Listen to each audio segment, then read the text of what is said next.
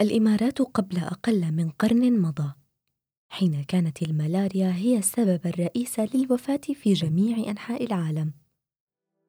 البشرية تحارب للتخلص من المرض القاتل. في ذلك الوقت كانت سلمى الشرهان تتنقل بين المنازل والقرى النائية سيرا على الأقدام. تدور على البيوت التي لم تمر عليها حملة التطعيم ضد الملاريا في الإمارات. تمشي وتمشي لتطعيم الأطفال ضد المرض وتقديم العلاج اللازم للمرضى. من هذه الفتاة التي تخاطر بحياتها في تلك الظروف الخطره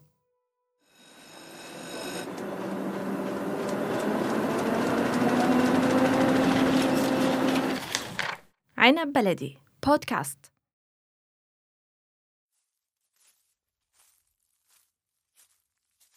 تتنقل الممرضة سلمى بين المدن والمناطق البعيدة بين الجبال الوعرة وتمشي بين الأحياء والمنازل.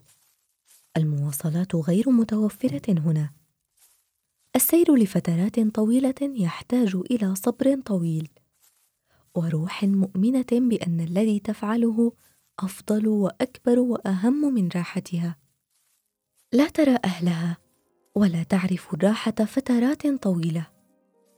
همها تقديم الخدمة للناس والأطفال في تلك المناطق.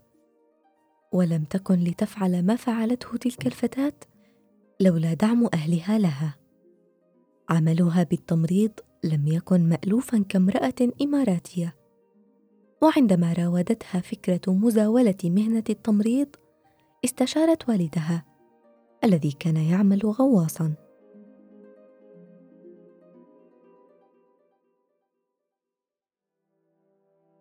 أبي اتخذت قرارا لكنني خائفة من عواقبه أخبريني يا سلمى ما هذا القرار الذي يقلقك؟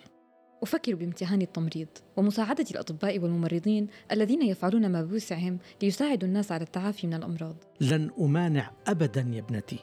اذهبي وافعلي ذلك ما دامت نيتك الخير لكن احذري دائما فهناك أمراض خطيرة قد تصيبك وكوني ملاك الرحمة بطيبتك التي عرفناك بها. شكرا يا أبي. في مدينة رأس الخيمة بالإمارات. لم تكن هذه المدينة تحتوي على مظاهر الحداثة كما هي عليه الآن. كانت فيها صيدلية واحدة. يشرف عليها مساعد طبيب صيدلاني. ومن هنا بدأت سلمى عملها. ساعدت بكل شيء خلال عملها. واكتسبت خبرة جيدة. حتى انتقلت إلى العمل في مستشفى النخيل. ولا تزال صورتها حتى الآن. معلقة على جدار مدخل ذلك المستشفى لأنها تعتبر أول امرأة إماراتية تعمل في مجال التمريض. لم تتلق تعليما اكاديميا لكنها أصرت على ممارسة مهنة التمريض خاصة في ظل اجتياح مرض الملاريا للإمارات ولكل الدول ورغبتها بإنقاذ الناس. عينت سلمى في عيادة تابعة للقنصلية البريطانية مساعدة طبيب. ثم تعلمت مبادئ التمريض من ممرضة بريطانية وهي زوجة طبيب جاء إلى الإمارات في بعثة طبية من بريطانيا في بداية خمسينيات القرن الماضي. تتلمذت على يدها وتعلمت مبادئ التمريض. هذه الممرضة كانت من أحد المساهمين بإنشاء أول مستشفى في مدينة رأس الخيمة.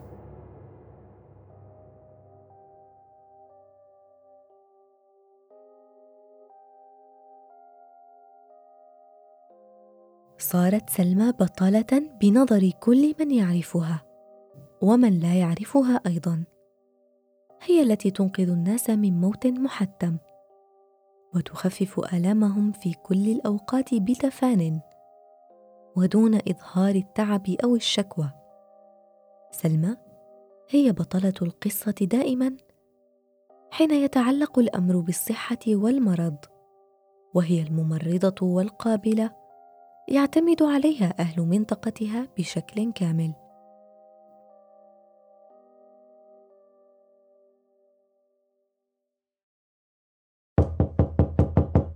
من يطرق الباب في هذا الوقت المتأخر من الليل؟ أرجوك سيدة سلمى افتحي الباب إنه أمر طارئ. حسنا حسنا أنا قادمة قادمة فورا. تفضل يا بني ادخل. لن أستطيع الدخول أرجوك أنا على عجلة من أمري. زوجتي تلد ولا أعلم ماذا علي أن أفعل. قادمة قادمة حالا. لا تخف ستكون زوجتك بخير. ولدت على يدي الكثير من النساء. لا داعي للقلق. أشكرك كثيرا. ذهبت إلى بيت امرأة تلد لكنها كانت تلد باكرا. ما زالت في الشهر السابع وأنجبت صبيا لكنها توفيت في أثناء الولادة. والطفل كان في وضع حرج وصعب فكرت سلمى بما عليها فعله. حياة الطفل في خطر ولم تكن الحاضنات الصناعية موجودة حينها. صنعت شيئا مشابها للحاضنة. صندوقا من الورق المقوى ثقبته عدة ثقوب من أطرافه الجانبية ثم وضعت داخلها غطاء للتدفئة وراحت تغذيه بالحليب تقطره قطرا في فمه. عاش هذا الطفل وكبر بصحة سليمة وبقي طوال حياته مدينا لهذه الإنسانة. التي استحقت التقدير والإعجاب وظل يتردد لزيارتها على الدوام. هي التي كان لها الفضل ببقائه على قيد الحياة. نسب لها في نفسه كل القوة التي امتلكها بعد أن أصبح ذا شأن ومكانة عالية. تكاد الابتسامة اللطيفة لا تفارق وجهها. أوصفت بالحنان الذي يؤهلها لتكون ملاكا للرحمة على الأرض. تستجيب لنداء من يحتاج إليها. بحب لا بتذمر. مواقفها الإنسانية كثيرة. لديها قدرة عجيبة على تخفيف المعاناة النفسية لأي مريض ترعاه أو تشرف عليه. وهي قدرة غير عادية لا تكون إلا من إنسانة نظيفة السريرة. لم تكتفي بإنقاذ حياة الناس والمبادرة بالذهاب إلى بيوتهم عند الحاجة إلى علاجهم. إيمانها أن فعل الخير هو ما يجعلها سعيدة وأن الصحة أهم ما يملكه الإنسان. صارت سلمى تشارك بالتبرع للمؤسسات الصحية والمراكز الطبية والعيادات. ليس فقط في دولتها الإمارات بل في العديد من الدول التي تحتاج بنية تحتية صحية مثل الصومال والهند. كما كانت تتبرع بقسم كبير من دخلها الشهري للمستشفى الذي كانت تعمل فيه لتجهيزه بالمعدات والأدوات.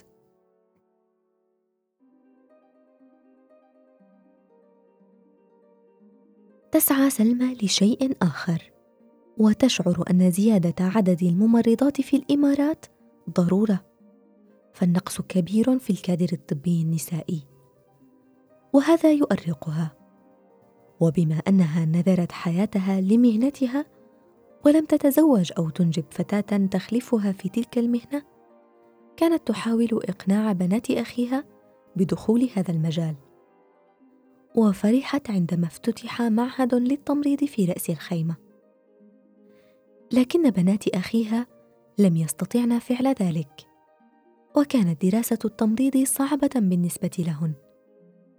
كانت تريد رؤية إحدى فتيات العائلة بلباس الممرضات الأبيض. لكن لم يقدر لها ذلك. تشعر سلمى بالأسى دائما لندرة العاملين بالتمريض. هذا فقط ما لم تستطع تغييره.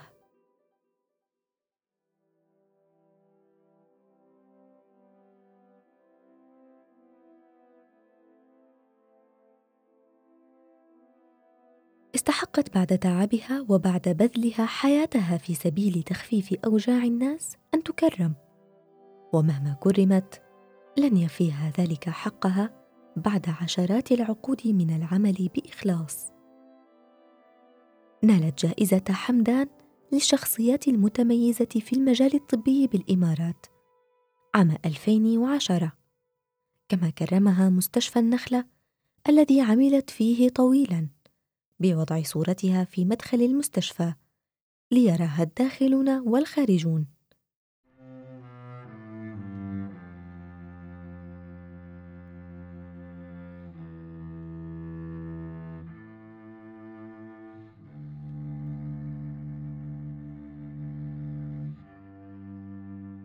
سلمى الشرهان تذهبين اليوم. لكن ذلك المقعد الخشبي القديم مثل حارس ليلي يقظ. يلملم عظامه عند زاوية قصية ويبدأ بالتفكير. والسؤال الأول كيف يهزم الموت من أحب الحياة؟ ثم يرتب مشاعرنا ويؤسس القلوب بأحلام أزهى من لمعة النجوم. هذا مقتطف مما كتبه الروائي والإعلامي علي عبد الله أبو الريش بعد رحيل سلمى. هذه الروح الجميلة ككل الأرواح. يأتي أجلها وترحل. عام 2014 بعد صراع طويل مع مرضها وظروفها الصحية التي ساءت. رحلت سلمى الشرهان. وما زالت صورتها في مستشفى النخلة. وفي قلوب الكثيرين الذين لقبوها ماما سلمى لما رأوه من حنان وعطف منها. هنا تنتهي مسيرة ماما سلمى سلمى الشرهان.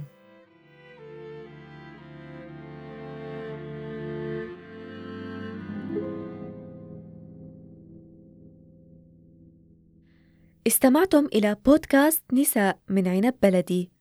أعددت هذه الحلقة وقدمتها. أنا سكينة المهدي. نحن موجودون على Apple Podcast، Google Podcast و SoundCloud